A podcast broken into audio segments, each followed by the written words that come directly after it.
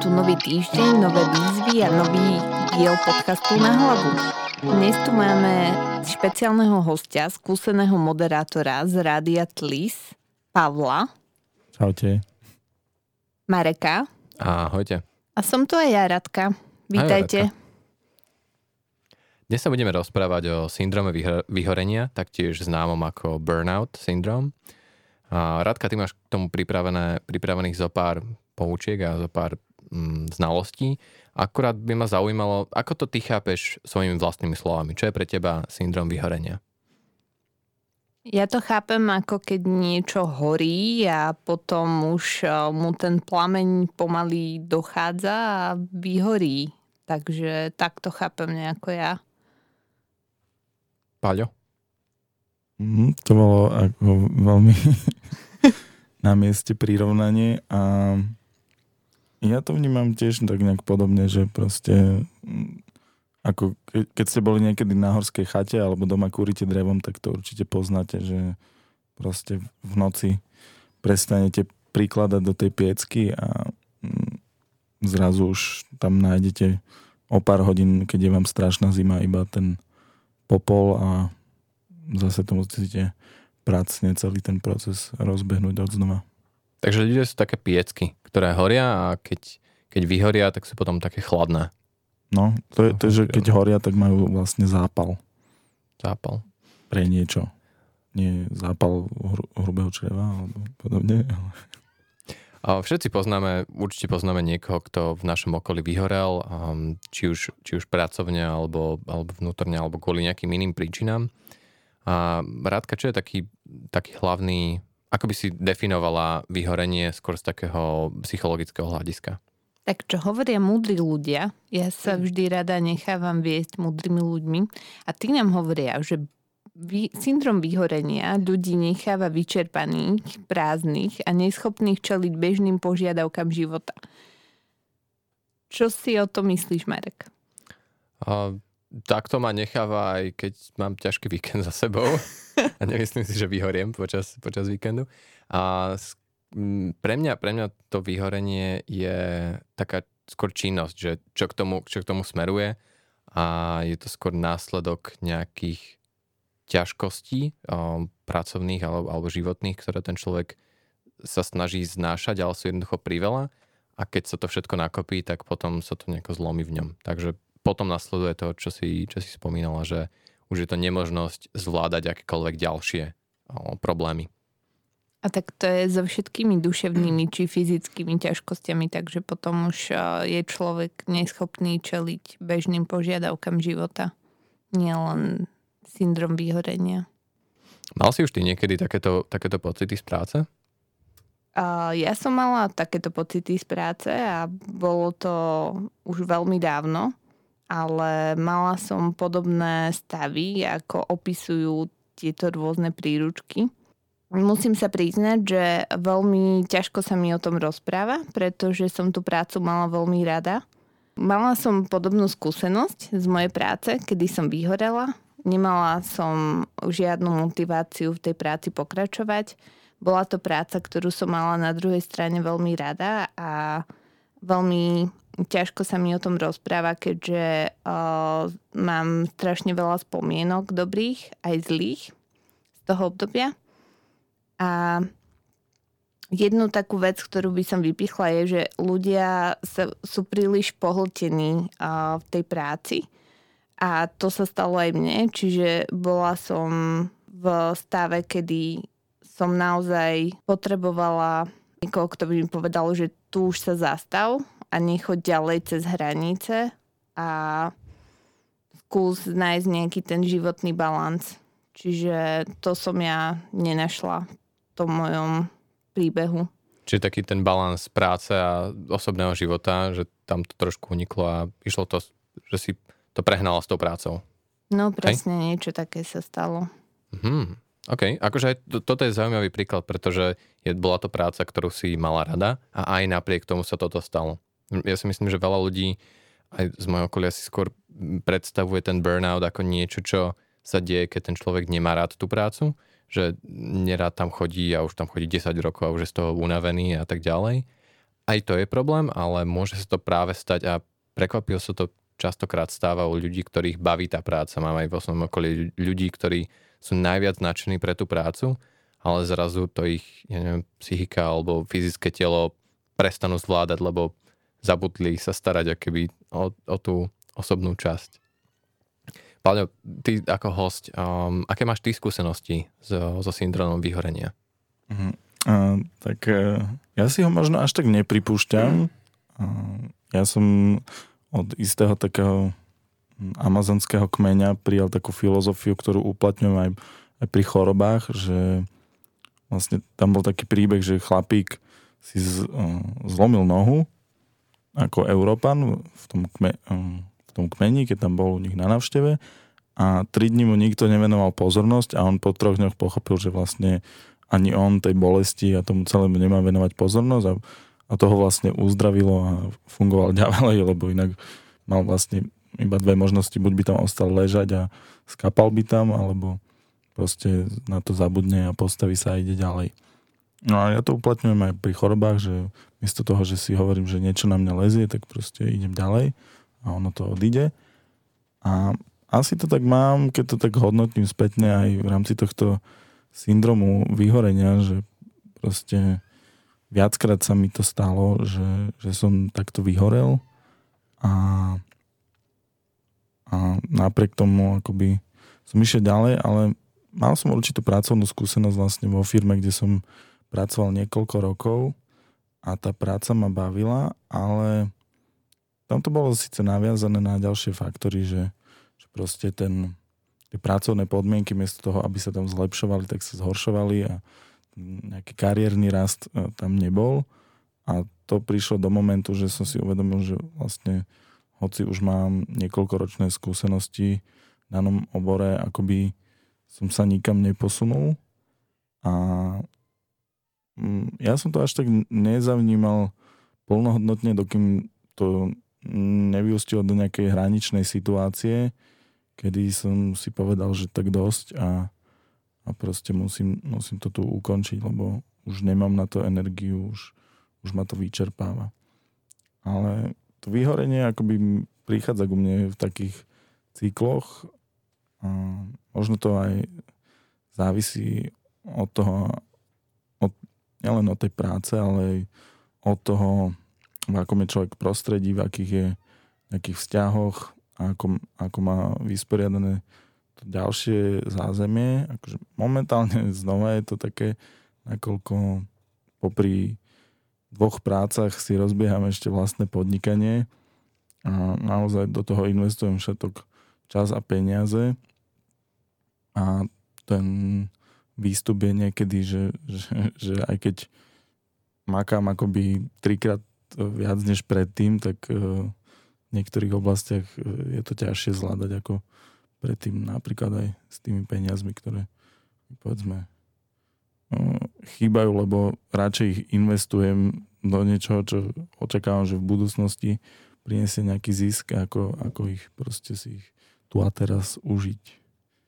Čiže, čiže aj možno o tom, že či si človek dopraje tu, ten pôžitok zo života. A čo bol ten hraničný moment, ak nám môžeš prezradiť? Mhm. Tak tam to bola taká konkrétna situácia, akože vzhľadom na to, bol, že to bol taký špecifický segment kultúry, tak uh, vlastne tam akoby to vrcholné obdobie je povedzme pred Vianocami, hej, kedy sú firemné večierky, všelijaké koncerty, párty, neviem čo. Čiže vtedy človek uh, máka do 23. pomaly non-stop a potom, potom akože sú Vianoce, potom v januári je sem tam nejaký ples a inak sa nič nedieje.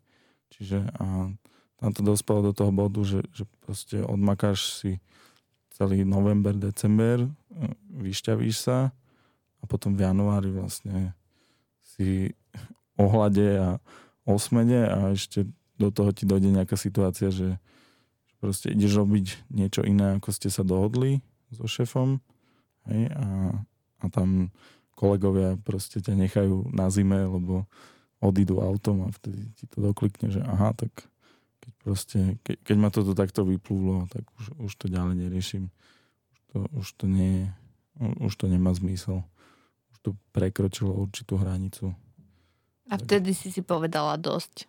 Mm, vtedy som si povedal, že dosť. A proste aj keď už potom akože sa to rozbiehalo a bolo to náročné, lebo vlastne mi odišiel ten príjem, tak e, to, že, to, že som si začal budovať tú sebahodnotu, tak mi prinieslo oveľa viac. Bol, bol tu spomenutý taký ten hraničný moment pri, pri vyhorení a mňa by tak zaujímalo, je sprevádza každé vyhorenie takýto hraničný moment?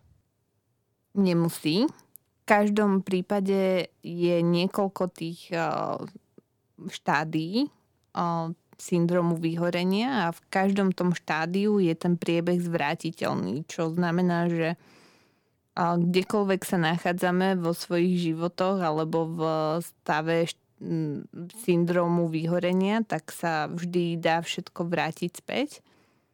A to mne prišlo také pozitívne na tomto celom, lebo nie všetky psychické nejaké poruchy alebo symptómy dokážeme zvrátiť, ale v tomto je to o, podľa mňa také celkom šťastné, že sa to dá. Pýtame sa teba, Marek, čo ty a syndrom vyhorenia? Syndrom vyhorenia.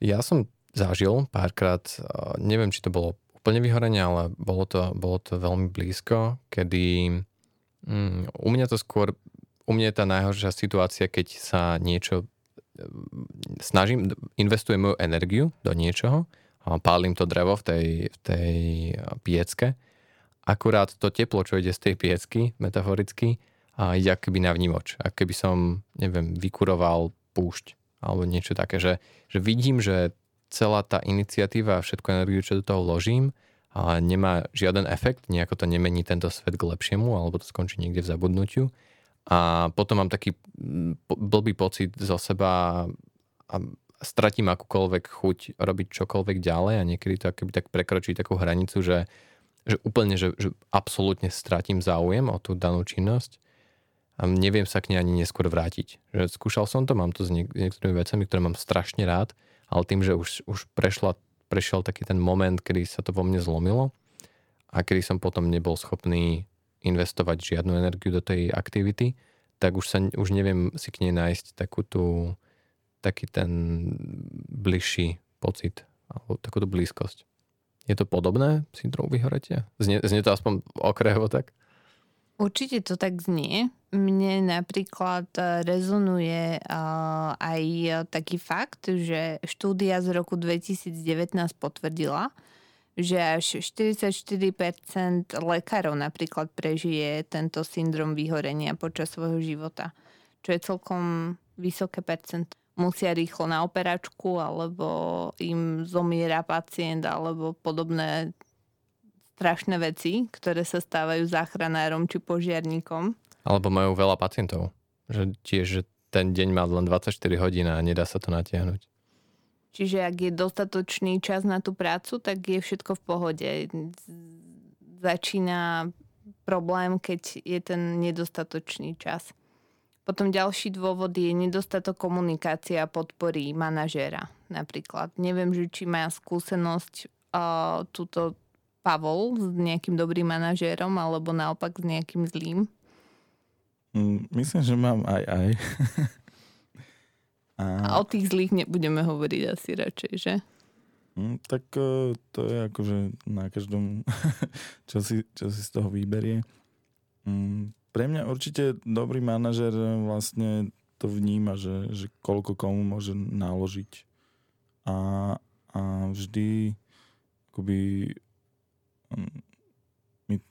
teda zase také, čo mi pripomenulo, keď sú švedské stoly, keď robíme pre klientov, tak im hovoríme, že radšej si naložte menej, aby ostalo aj ostatným a nie je problém si prísť pridať, ale už potom akože z vášho taniera to nikto jesť nebude. Čiže, čiže keď, eh, keď ten manažer má dobrý vzťah s tými ľuďmi a komunikuje s nimi a vie navnímať, kto čo zvládne, tak vtedy to je fajn.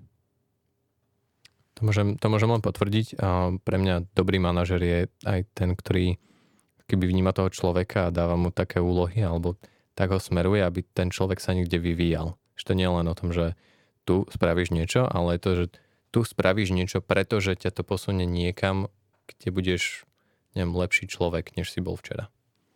Dobrý manažer je aj taký psychologický spomalovač proti stresu. A zamestnanci, ktorí cítia podporu manažmentu, sú až o 70% menej náchylní tomuto syndromu výhorenia. To zase čítam z tejto múdrej knihy mojej pomocnej. Ale je to asi tak. Rádka, ty keď si vyhorala, tak si mala dobrého manažera? Ja som mala manažérku, a musím povedať, že bola výborná, len chyba bola v tom, že ja som si nevedela zorganizovať ten čas dobrý a ja som sa cítila pod tým časovým tlakom a nebolo to tou manažérkou. A si sa aj priznala, že, že už si na hrane vyhorenia, alebo že prišla si za ňou, že počuj, potrebujem pomoc s týmto? Nie, som išla až uh, za hranice. Za hranice, ja som si nechcela priznať, že je nejaký problém, takže ja som si tam pracovala, pracovala, pracovala, až kým som nevyhorela až potom som sa priznala, že nejaký problém bol. Spomínala si, že si išla až za tú hranicu bez toho, že by si to konzultovala. Možno taká tá konzultácia s tým, s tým nadriedeným je jeden z prvých krokov, ktorá, ktoré môže pomôcť tak eh, medzi ďalšie dôvody patrí nejasné zadania a úloha v týme, že ak zamestnanec presne nevie, čo sa od neho očakáva a sú iné očakávania, aké eh, by mali byť, tak eh, ten zamestnanec sa cíti potom stratený a nevie, čo môže očakávať. Aký je taký ďalší dôvod alebo príčina? No ďalší dôvod je uh, manažovateľné pracovné povinnosti. To znamená, že nezvládnutelné množstvo práce už je problém. Hej, že znova sa vracame, vraciame k tomu, že čo je zvládnutelné a čo nie je zvládnutelné. A ďalším bodom je nefer zaobchádzanie, hej, že napríklad uprednostňovanie iných alebo nefer pláca, zlé vzťahy na pracovisku a podobne. Čiže toto všetko môže viesť tomu, že človek uh, začína podliehať tomu syndromu vyhorenia. Pali, mal, mal si niektorým z týchto skúseností osobné? Mm, no, v podstate e, všetky. Také najviac, čo s tebou rezonovalo? No, akože no, o tej situácii, kde som hovoril, tak tam to fungovalo tak, že vlastne to množstvo práce bolo neobmedzené a a ten šéf, akože keď videl, že, že task done, tak proste tak priložil. Hej, čiže, čiže fakt, e, či, čím viac ste pracovali, tým akoby sa tá kopa práce pred vami nie zmenšovala, ale zväčšovala. Mm-hmm. A to je, to je dosť desivé.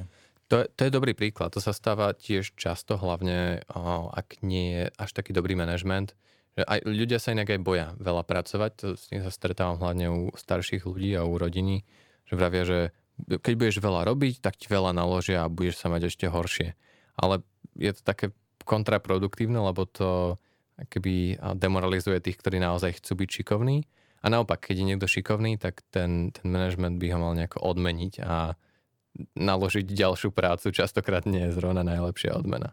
Možno aj je, ale ak je teda akože um, ako práca naviac, aj um, naviac ohodnotená. Áno, áno, ak to má zmysel. Ak je to skonzultované, že chceš tú prácu naviac a nie, že musíš tú prácu naviac, lebo si dobrý. Že tam to nebolo až tak, že mohol som to odmietnúť, ale bolo to také, že tak v podstate, keď väčšinou chcete viac peňazí a viac práce, mm-hmm. ale, ale keď, keď to akoby dostane sa do toho, že, že vlastne vo vašej energii to spotrebúva už exponenciál exponenciálne viac tej energie, ale tá odmena nerastie exponenciálne, tak uh, ste v nerovnováhe. No a čo ti tak pomohlo najviac? Jedna zásadná vec, ktorá ti pomohla to ignorovať alebo úplne sa z toho dostať vyhorenia? Mm. Mys- myslím, že nikdy to nie je jedna vec, že, že to vlastne taký komplex toho, toho života okolo, ktorý, ktorý človeka náspäť vtiahne do toho, že, že chce žiť, chce žiť naplno, chce si ten život užívať a, a pochopí, že proste tá, nejaká tá práca je akoby nutná, potrebná a aj fajn na, aj na ten rozvoj, ale začne presne uvažovať o tom, že akej miere alebo v akej forme je to pre neho únosné a ešte podporujúce. Ja mám zase taký zvyk, že keď sa cítim zle v práci, že keď cítim, že je veľa práce alebo že už sa to, mňa to začína nejako dotýkať v niektorých z tých problémov, čo si spomínala Radka, um, ja začnem byť aký taký, že od, dám si čas, dám si nejaké dve hodinky, tri hodinky, postavím sa k obrovskej tabuli, ktorú máme v robote, taká obrovská biela tabula a začnem si na ňu písať, kresliť. A ako keby všetko, všetky moje úlohy, všetko, čo mám robiť, všetky a, tie prepojitosti, spojenia si tam nakreslím na taký obrovský graf a zrazu vidím, že čo je vlastne tá moja práca. A potom to začnem zjednodušovať, začnem s tým hýbať, ale tak keby som, že ne, neinvestujem ten, ten čas do práce, ale investujem ho do toho, ako keby uchopiť ten problém, ktorý je predo mnou, ktorý ma ženie možno do toho vyhoretia a možno sa zameriať na to, ako zjednodušiť alebo ako odhodiť niektoré veci, ako to zabaličkovať a povedať, že OK, toto, túto časť nezvládam a dám ju niekomu inému, že skôr taký ten efektívny, konštruktívny prístup. Ale keď to prešvihnem, tak samozrejme akože je to celé zlé. A vtedy skôr sa tak, neviem, dá si deň voľno a starám sa len o seba. Presne, mudrí ľudia hovoria, že najlepším liekom je oddychovať dvakrát toľko, ako by si bežne oddychoval, keď máš toho až úplne, že príliš veľa. Že nie naopak, že venovať ten čas tej práci, ale venovať ten čas tomu oddychu. Či už je to nejaká dlhšia dovolenka, alebo urobiť si nejakú takú pauzu. Teraz je celkom trendy ísť si zresetovať mysel a telo na nejaký dlhší pobyt, ako sa to volá? Sabatikal? Sabatikal, presne. Ten, ten, je, ten je odporúčané si robiť aj, aj keď človek necíti vyhorenie, lebo neviem, je, väčšina to robí po 9-10 rokoch, že si človek dá na rok pauzu. Nemusí to byť až takéto dlhé po takých dlhých um, častiach, akože treba si na to našetriť, lebo ten rok vás nikto nebude krmiť peniazmi a nebudete dostávať výplatu. Ale je to fajn na také zresetovanie si aj priorít možno životných. Že ja cítim, že aby som si teraz napríklad dal sabatikal a prešiel by som si, že čo chcem robiť v živote a aké nejaké ďalšie projekty chcem nabrať alebo chcem odhodiť. Ale nie som na ňo zatiaľ pripravený. Čo ty, išla by si? Jasné, že by som išla. Ja som možno taký sabatikal menší mala pri pobyte v nemocnici, kde som si tak e, usporiadala svoje priority. Ale čo ešte pomáha, je zdravá strava, pohyb, zdravý spánok, správne návyky a pravidelné prestávky pri práci. Pravidelné prestávky. Pali, dávaš si pravidelné prestávky pri práci? Samozrejme, niekedy si dávam aj prácu pomedzi to. no, pravidelné práce pomedzi prestávky. No. To znie krásne. A mne sa veľmi páči, je to skôr taká, taká poučka na efektivitu, volá sa to Pomodoro Practice. Je to o tom, že si prácu rozdeľujete do takých blokov a sú k tomu také tie hodinky v tvare rajčinky, preto Pomodoro a natiahnete si hodinky na 20 minút, 20 minút pracujete, potom si dáte 5 minút pauzu. Potom 20 minút pracujete, 5 minút pauzu. A vám sa tá práca keby rozdelí do takých stráviteľnejších blokov, a ľahšie sa aj odhaduje, koľko vám to bude trvať a máte aj, je to také nadýchanejšie, že človek nerobí neviem, 5 hodín v kuse ako robot a potom zistí, že ja som ešte nejedol ani nepil vodu, ale po tých 20 minútach naozaj zresetujete hlavu, napijete sa, prejdete sa, potom zase pracujete. A veľmi to odporúčam. Ja to nerobím často, mal by som častejšie, ale je to veľmi dobrá, podľa mňa, prevencia voči, voči vyhoreniu. Teraz je skvelá doba technológií a môj kolega má také hodinky, ktoré ho upozorňujú na to, že tak teraz by si mal ísť na pauzu alebo tak teraz by si si mal dať nejaký pohyb alebo niečo v tom zmysle. A on vtedy sa zastaví, pozrie na monitor, pozrie na kolegov a oznámí im, že ideme na fajč pauzu alebo niečo podobné. Takže...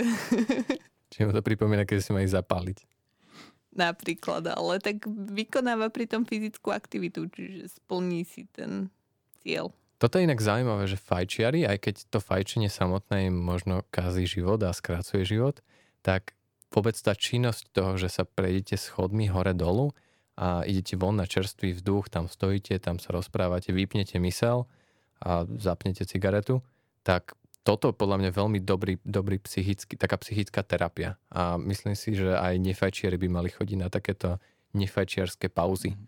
Či už, ja neviem, dať si cukrík alebo prejsť sa. Mm, nevýhoda akože fajčenia je, že vlastne na konci tej cigarety dochádza k vyhoreniu.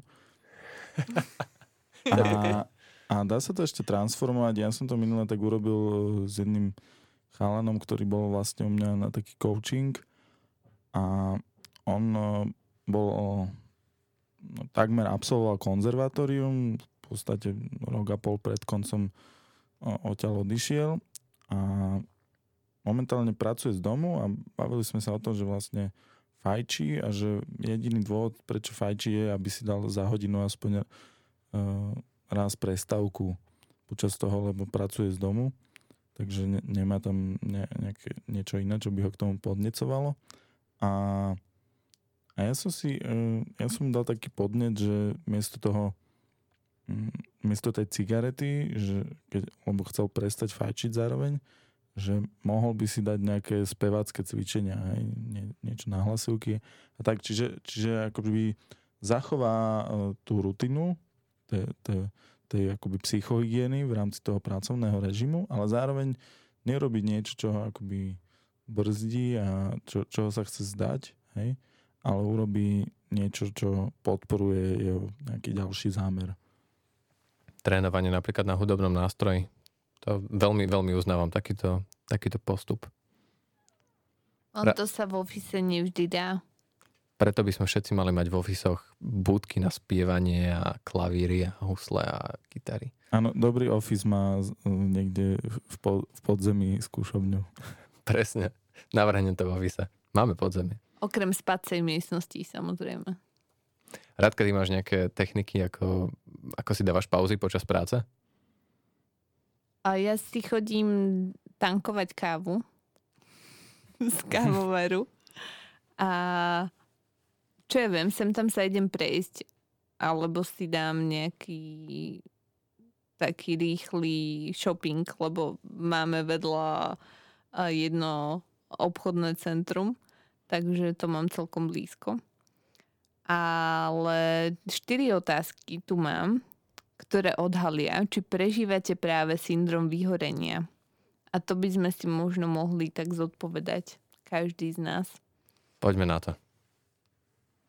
Povedal vám už niekto z blízkeho okolia, že máte skončiť vo svojej práci? To je prvá. Druhá. Nahnevala vás vaša práca v poslednej dobe, alebo klienti, či kolegovia, pacienti? Teraz všetci môžeme popremýšľať. Tretia. Cítite sa previnilo, že sa nedostatočne venujete svojej rodine či priateľom? A už posledná naozaj.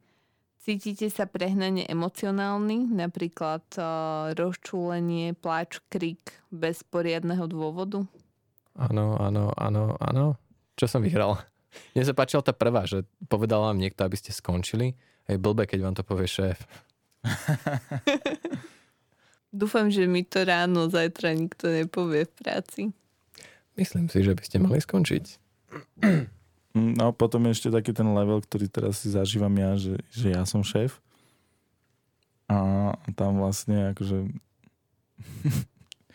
to musím ešte celé, okrem toho, že musím pracovať, tak musím to aj držať, lebo vlastne ten, ten, tá pozícia toho šéfa odchádza a tam je to možno ešte akoby náročnejšie, pretože mm, musím, ja, akoby ten tlak už nemôže ísť zvonka, ale ide vlastne znútra.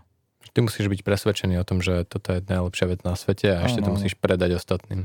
Mhm. Mm, ale zase akože na všetky otázky už mm, pred dvoma, tromi rokmi by som asi povedal tiež, že áno, áno, áno a teraz mám pocit, že už je tam nie. Hej, hej. A Radka, ty? Odpovedal si na nejakú áno? Na nejakú určite. A neviem, čo s tým treba robiť, ale určite sa snažím nejako zaradiť všetky tie veci, ktoré sme si povedali, že ako prevenciu bojovať proti syndromu vyhorenia do svojho života? Môžeme, no, ešte, uvidíme. môžeme ešte zopakovať tie otázky v rýchlosti. Bolo to, či, sa, či vám niekto povedal, že by ste mali skončiť, či sa cítite previnilo. Potom je, či sa... Cítite prehnane emocionálny a či vás nahnevala vaša práca v poslednej dobe alebo klienti. Ak ste odpovedali na niektorú z týchto otázok kladne, tak sa skúste zamyslieť, že či náhodou sa zozadu k vám neplíži syndrom vyhoretia a či ste spokojní o svoju prácu, alebo či by ste chceli niečo zmeniť. A dávajte si pozor na svoju psychiku, hlavne ak robíte veľa hodín alebo ak robíte veľmi ťažkú a intenzívnu prácu. Aké nejaké rady by ste dali poslucháčom vy? Mm, ne, nepracujte tam, kde vás to nebaví, kde necítite, že je vaša budúcnosť aj o niekoľko rokov. Ja viem, nevždy sa to dá. Ak, ak ste v takej situácii, tak tam buďte, dokým je to nutné, ale už počas toho hľadajte všetky iné možnosti, ako odtiaľ zdrhnúť. A, ďaká Bohu, dnešná doba to ponúka naozaj.